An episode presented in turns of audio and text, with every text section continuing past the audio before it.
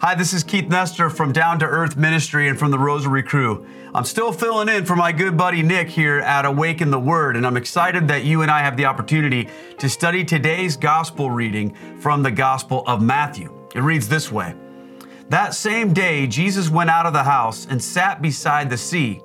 Such great crowds gathered around him that he got into a boat and sat there, while the whole crowd stood on the beach. And he told them many things in parables, saying, Listen, a sower went out to sow. And as he sowed, some seeds fell on the path, and the birds came and ate them up. Other seeds fell on rocky ground where they did not have much soil, and they sprang up quickly, since they had no depth of soil. But when the sun rose, they were scorched, and since they had no root, they withered away. Other seeds fell among thorns, and the thorns grew up and choked them. Other seeds fell on good soil and brought forth grain, some a hundredfold, some sixty, some thirty. Let anyone with ears listen.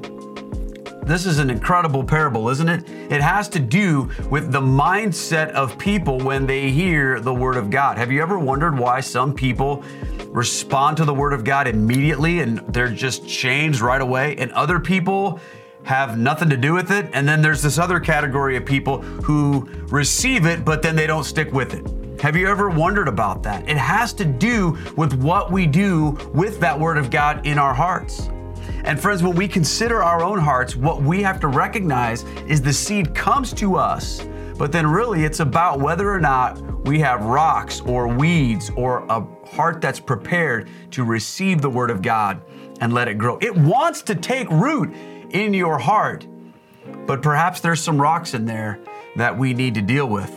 Or perhaps we're so hardened off to the truth that we're too connected to the culture and the voices of things that, that speak into our lives. When the seed tries to penetrate into our souls, it's snatched away because we're so distracted and connected to the world, my friends.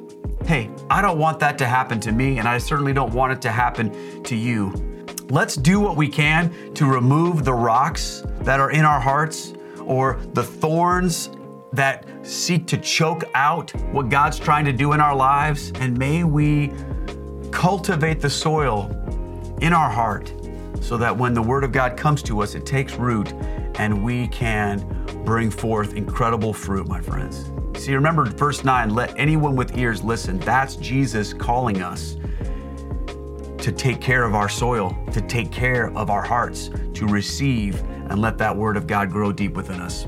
Friends, thanks so much for joining me here on Awaken the Word. God bless you all.